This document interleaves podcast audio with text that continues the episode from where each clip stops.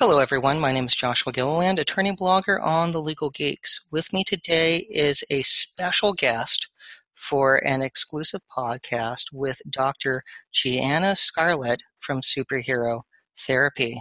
How are you today, Doctor? I'm doing well. Thank you so much for having me. It's a pleasure to actually be talking to you. We've interacted on Twitter before, but it's nice to go like, oh, that's what she sounds like. Thank you. Yeah, it's really nice to talk to you as well. Tell everyone about yourself because you were a rock star this year at San Diego Comic Con. you were like on a panel every day and doing interviews. were, you know, autographing babies. Just, just tell everyone. I'm not quite up to autographing babies yet. um, well, thank you so much. Um, so I'm a psychologist and a scientist, and I do something called superhero therapy, where I incorporate characters from pop culture, from comic books, movies, TV shows, etc., into therapy to help my patients overcome PTSD, anxiety, and depression and become the very best versions of themselves. You also do a lot of work with uh, the Department of Veterans, or at least one of the, the VAs, don't you? Yes. So um, for many years, I was working at Camp Pendleton with active duty Marines, and currently I'm working at the VA. I'm um, working with a group of veterans with PTSD, and we're able to incorporate some superheroes to help them out as well in their recovery. Thank you so much for helping those who have served. That's a very noble thing for those who have come home. You know, I, I had a cousin who had five tours in Vietnam, and that. Mm haunted him uh, for you know throughout his life. So thank you for for helping those who are serving currently.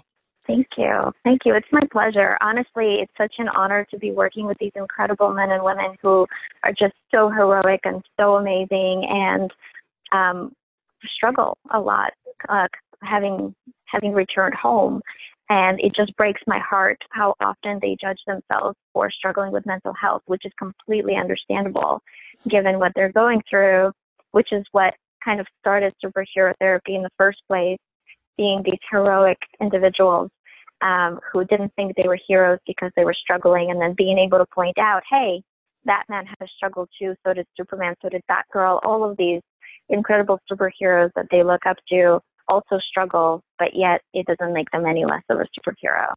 Well, that and the military has gotten a lot better, you know, especially in the last couple years, because there was a uh, disincentive to seek help because it would mm-hmm. go into their medical files and affect security clearances and uh, you know be a, a, detriment to their career and uh, you know that's changed uh, mm-hmm. from, from what I've been told by my friends in the military. So it, it it has. It has. Um, I think a, uh, in a lot of places now it's um, more acceptable to seek help for a mental health issue, and um, more COs, commanding officers, are encouraging their um, their enlisted to seek help if they if they require help. Um, I think there is still stigma about mental health, not only in the military but just across the country, but I, I see it reducing, which is really inspiring. It's a good thing. So, with with those who have served, are, are there heroes that they gravitate towards more than, say, some others? More than anything, I see Batman, Superman, and the Hulk. Um, I like bringing in Batgirl for, especially for people that have become disabled as a result of a trauma uh, just because of what happened to that girl and um, after Joker shot her. But for the most part, uh, they really like Superman and Batman the most. So a line I hear a lot from service members is, "I wanted to be Superman, I failed." And unfortunately, where it comes from is them believing that they could do everything and that nothing will ever get to them, and that to be like Superman means that nothing can ever get to them. They're invulnerable. And this is where I like to use a little bit of my knowledge and point out that, wait a minute, Superman had a vulnerability too. And him being vulnerable to kryptonite does not make him any less of a superhero. And just like them being vulnerable to to certain traumas that they've experienced does not make them any less of a superhero either. Well, that and Superman's greatest enemy has generally been himself. And yes. be it doubt or whatever affecting him, uh, I mean, he granted, uh, it is interesting that they picked two of the most iconic superheroes ever. Mm-hmm.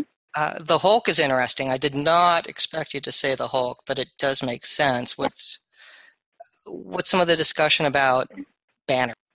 So a lot of people say that they are relating to the Hulk, especially after having returned from their tours, uh, for example, in Afghanistan, uh, because they report a lot of anger. They report going from zero to 60 very quickly. So there are many things that irritate them and make them very, very angry. And they say they almost Hulk out and uh, struggle controlling their anger and aggression which after everything they've been through, again, is not surprising.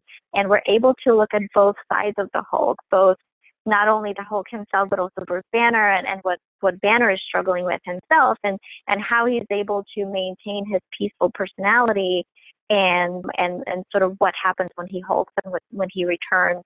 And we're able to incorporate that into therapy as well, which is really neat actually. Have you had anyone talk about an unexpected character, say like the Swamp Thing, or you know, just one that you wouldn't expect?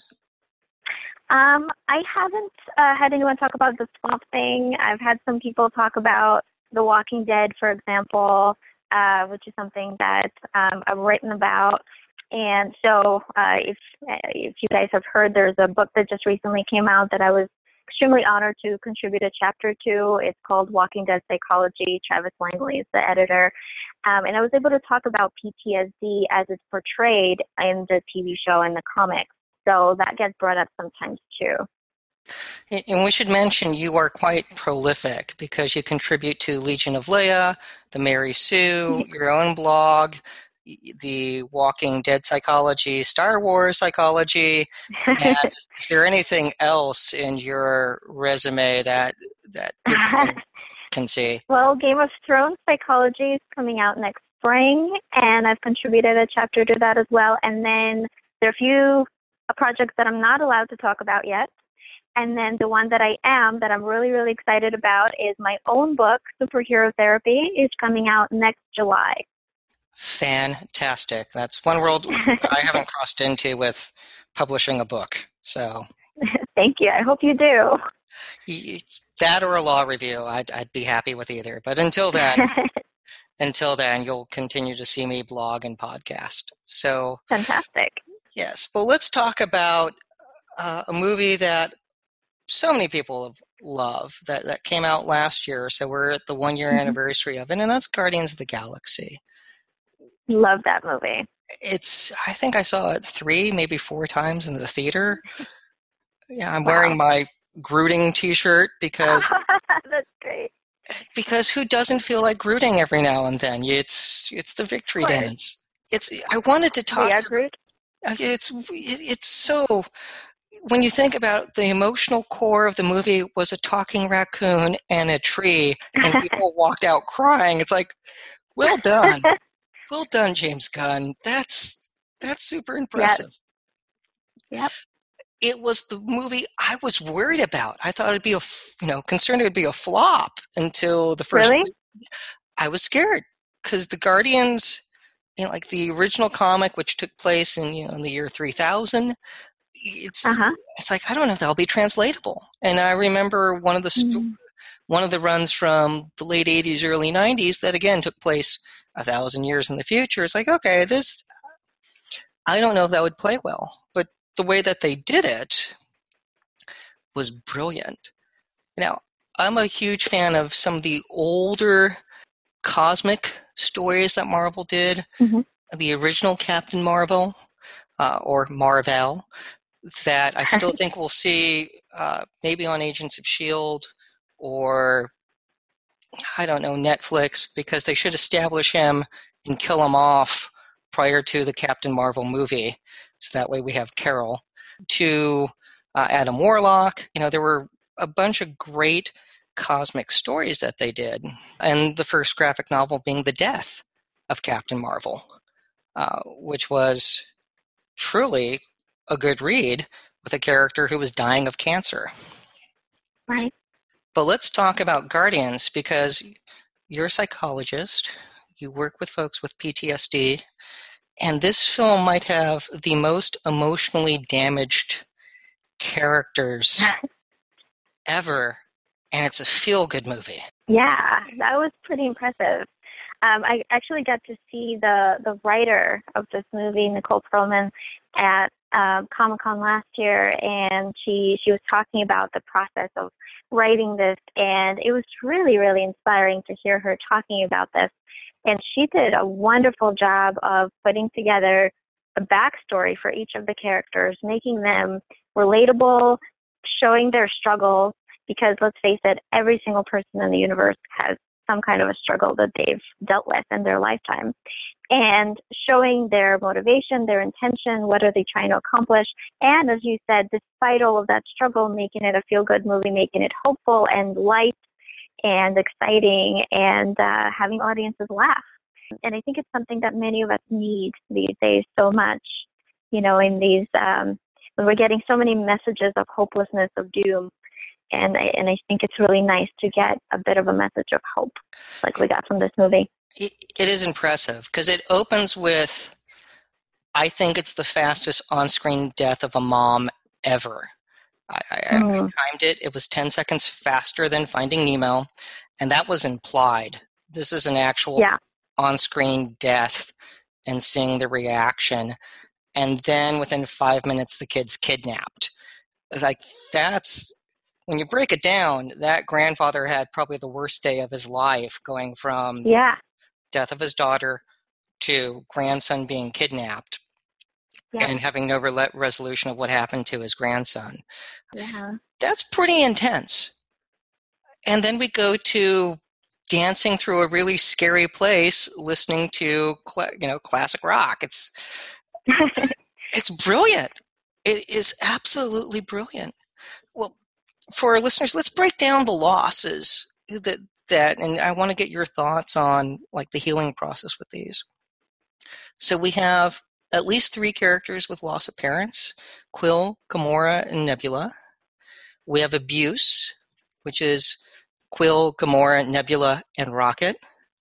We have torture, which again would be Quill, Gamora, Nebula, and Rocket. We have medical experiments against the wills of those who were afflicted mm-hmm. with Rocket, Gamora, and Nebula. We have kidnapping with Quill, and with a Gamora and Nebula being adopted by Thanos after he murders their families. That's right. abduction. A little different than kidnapping, but it's it's abduction. And like those are all horrible things. Right. Right, and to start out that way, that's most of them were pretty little when they were exposed to all of this. And on the one hand, kids can be very, very resilient, and exposure to trauma at an early age can be can lead someone to one of two routes. I either um, either somebody can take a road of uh, recovery where perhaps they can grow from their experience and learn learn from their pain and actually become stronger and better, which is what we're seeing here. We're seeing what's called post traumatic growth.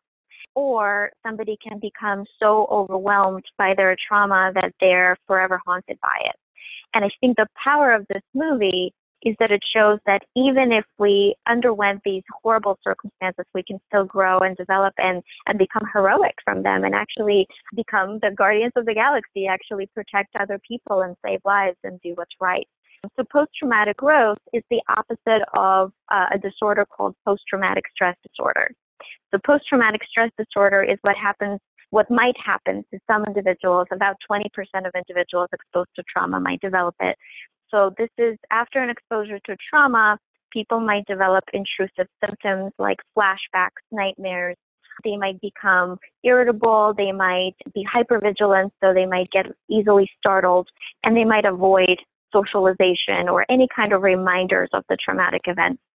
And this might be very dysfunctional, leading them to not do well socially with their family members, in their workplace, etc. Post traumatic growth is the opposite of that. Post traumatic growth is finding meaning from someone's traumatic event. Um, so it's maybe um, kind of like Batman um, after a traumatic loss, deciding that he was going to take matters into his own hands and protect other people. So for Quill and for Gamora and for, uh, for Nebula, that came a little bit later. I think Gamora is probably the first to develop this that we're kind of seeing.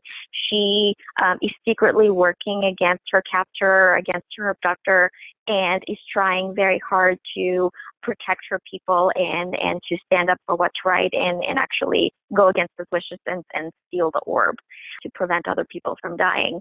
Uh, and then we see her essentially influencing other people to join her heroic quest without even maybe meaning to do so. So Quill ends up joining her along with with Rocket and Groot, and they form this awesome heroic team, which is kind of unlikely to be working together, but they do an awesome job. Well, that and the initial motivation is profit in order to yes. go, wow, four billion units split. Yeah. And then Drax comes along too, motivated purely by revenge. Right. Uh, but understandably so. Uh, so he, he is very single minded in that, that category. Uh, mm-hmm. Uh, your discussion is amazing. Let's let's break it down from characters that stand out from that besides Gamora, uh, because she is the nucleus of of the positive direction, at least initially. Right. Um, so you want to start with Gamora? Yeah, let's let's go there. Sure. So um, her and Nebula, when they were little, their parents were killed, and then their their parents' killer actually ends up ends up adopting them, which is this kind of weird dynamic uh, because she has to almost suppress her feelings of anger and vengeance towards this person, and at the very least pretend that she's okay with him, that she's obedient. Um, and uh, I can only imagine how traumatic and how awful that is. And for most people, when they have to suppress their anger and hatred, uh, it ends up leading to a number of um, other disorders. It might lead to just kind of uh, aggression and irritability, or it might lead to anxiety disorders, for example, panic disorders. Uh, for her, she actually seems to handle herself really well, which is really interesting. She doesn't end up developing anything like that. And perhaps one of the reasons why is because she she's on a mission. She's on a mission to protect people, and she uh, seems to put all of her energy, all of her hatred into her training. She's an excellent fighter. She knows what she's doing, and I think she's so focused on her mission that that it becomes almost a protective factor in her not developing a mental health disorder. Let's pivot to Nebula, who has a different reaction. Right. Nebula has more of a chip on her shoulder. I think she is trying very hard to prove herself, and her possibly, you know, possibly because she's lost her parents, and possibly because maybe she fears abandonment or, or, or wants to prove herself, is trying extremely, extremely hard to prove to Thanos and to other people that she's worthy. And she goes above and beyond to um, try to be a good soldier, to uh, to try to prove herself. And I think that a lot of it comes from insecurities and from fear. And I don't necessarily think it's a fear for her own life. I think it's more fear of being rejected, uh, being not needed anymore, being seen as not important. And I think that that's maybe a motivating factor for her to uh, to really prove herself to this person that murdered her family. It's actually, I think, worse than that because we have the scene with between Thanos, Ronan, and Nebula, where Thanos says, "And you alienated the affections of my favorite daughter," and he's not talking about Nebula, and she's there listening to that crap. Mm-hmm. That that's not a feel good moment to go. So I'm no. not. I'm the one who's loyal, and you hate my guts. And unfortunately, that happens a lot. It's it happens in so many families too, right? The kid that's trying so hard to get the attention from the parents who might not be the one that's most liked, and that makes them try harder because it's almost the message: if I try hard enough, then maybe I'll win over the affection of of these people. And uh, she keeps on being hurt and maybe even compared to Gamora over and over and over again, and only to be rejected and heartbroken yet again remembering the lines that Nebula has, you know, Karen Gillan screams a lot You know, there's a lot of yelling on on her part. There's very little Mhm. conversational tone that comes out of her, with the exception of a couple scenes, and even then, it's mostly Right. barking orders, which probably is a result of her internal anger. Yeah, and I think that when people are so, they feel so rejected, they might feel so unloved and rejected, especially when she's comparing herself to, uh, to Gamora. There's probably a lot of internal self anger too. And I imagine that there's probably so much shame where she's maybe thinking, if only I was better, then maybe they would like me more. And I imagine that that level of shame is making her even more angry at herself than she's acting toward other people. The truth is, there's nothing more painful than shame and rejection. And I think that is what Nebula goes through every single day. Let's talk about Quill, who's raised by Ravagers, who apparently keep threatening to eat him, which has to be a crappy way to grow up and, and to live for 25 years. Uh, Yeah. what, what's your read on Quill? Because we have a character who has excellent memory of pop culture on Earth from his childhood, uh, and as a ladies' man who constantly thinks about his mom going so far not to open Mhm. the final gift from her. Yeah. I think uh, Quill is someone who appears to be very easygoing and like, you know, nothing can affect him. But I think what he's essentially doing is he's built walls.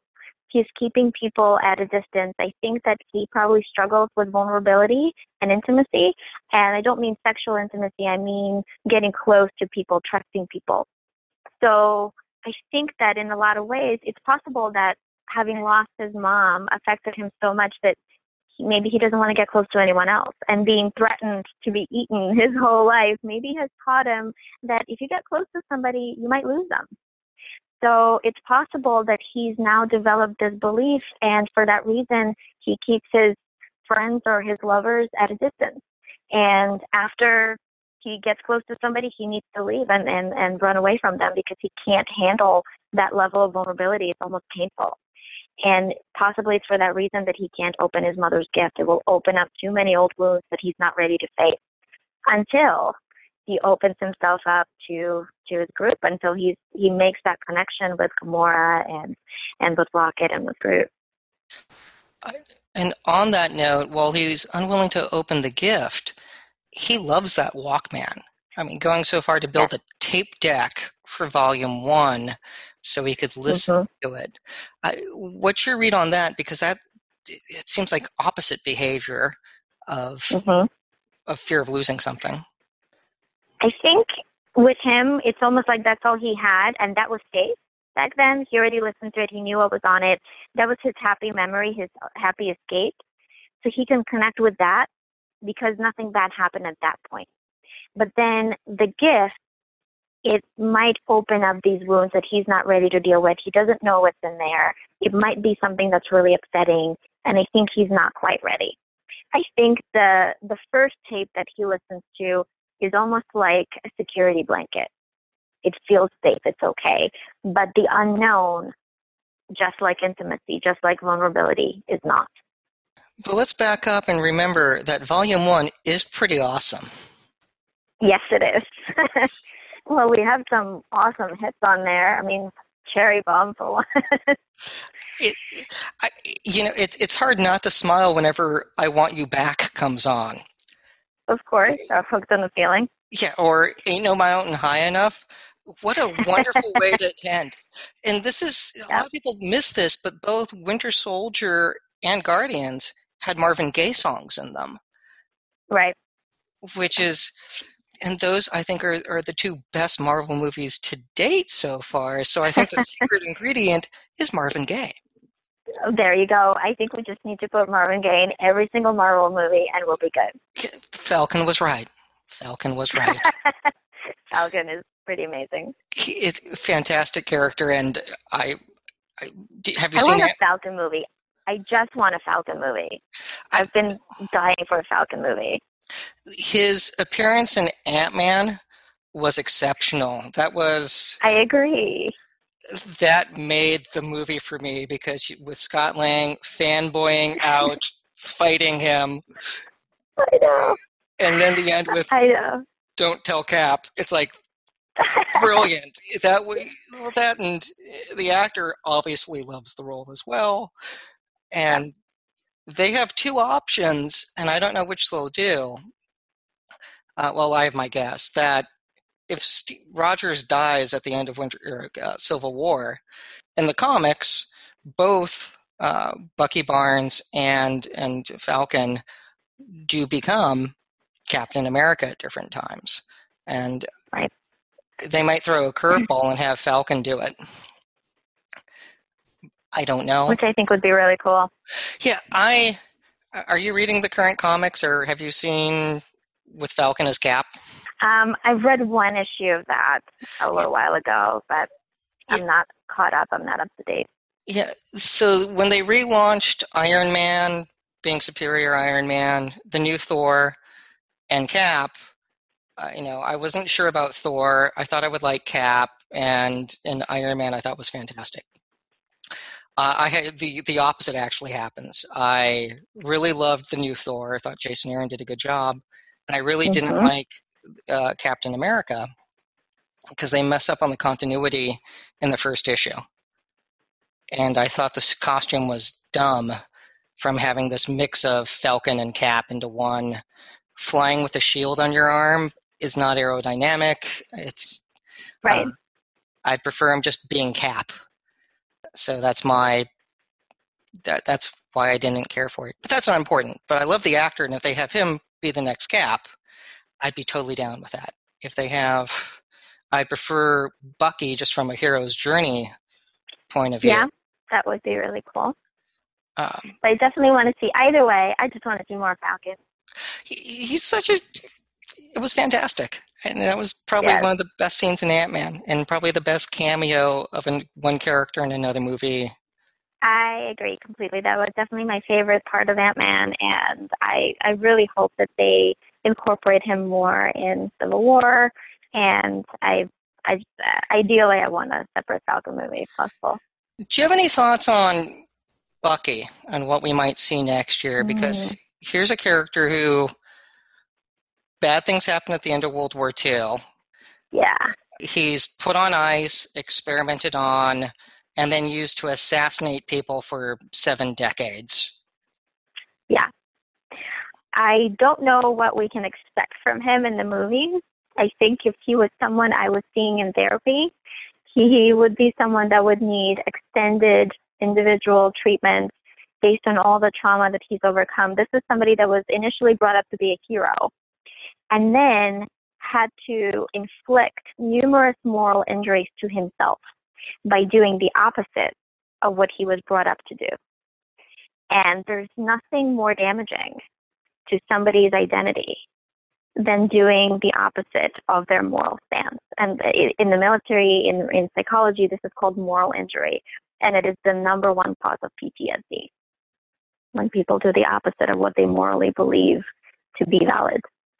And for Bucky, I think he's someone that would need a pretty extended therapy to overcome that that and you would be very helpful on the stand in being able to show the insanity defense because I think we could defend him and validate him from uh, from being prosecuted because of what happened to him. But that's yeah, I really don't think he was aware of what he was doing. He didn't know right from wrong at that time. Well, you also have the electric shock therapy treatments after each mission and obvious uh, memory loss that had happened to him or blocked whatever direction they go. Right. So, I mean, as, as, an attorney, we could protect him. We, we could we could right. that case, but we would need right expert witnesses like you to help with that. Sure. So, that being said, let's let's pivot back to Guardians because okay. there's one character who I think is probably the emotional core of the film, who doesn't have any trauma, and that's Groot. I love Groot.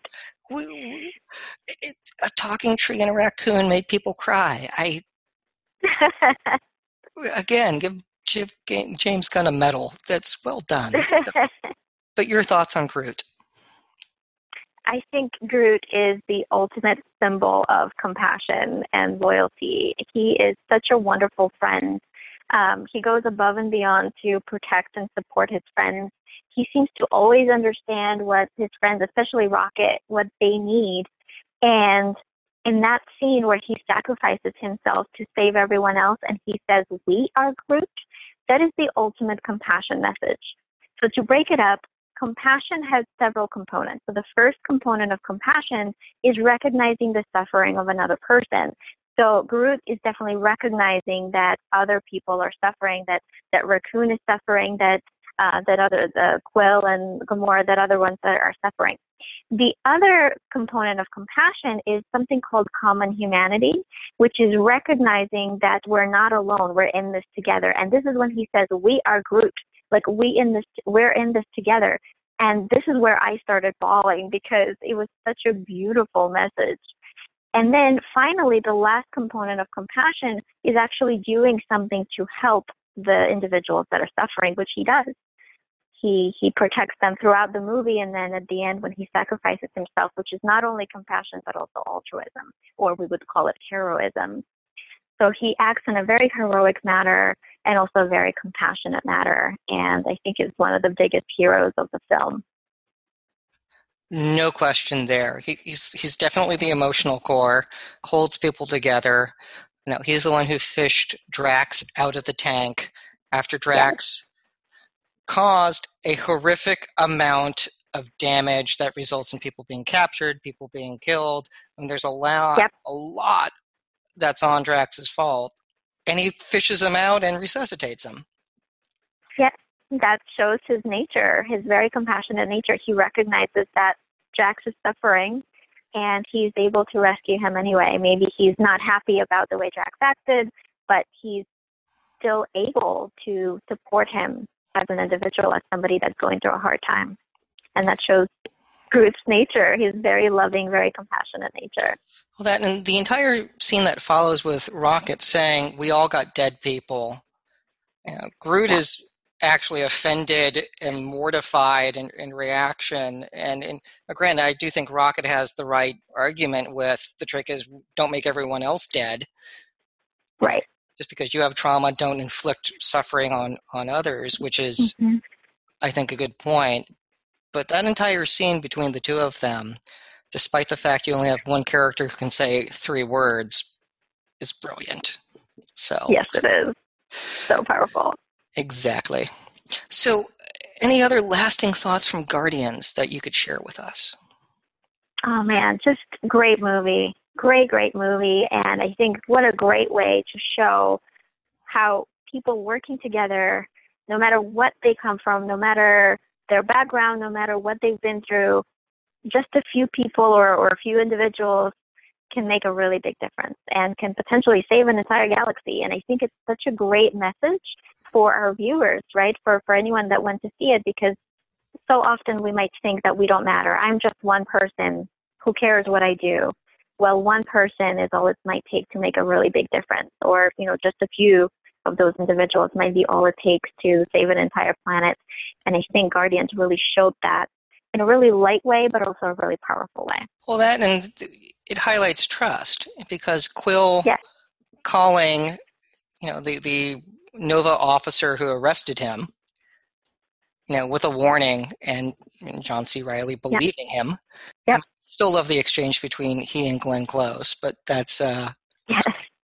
brilliant just absolutely brilliant. So well done, extremely well done. With that, how can our listeners uh, find out more about you? How can they follow you on Twitter and, mm-hmm. and read your material?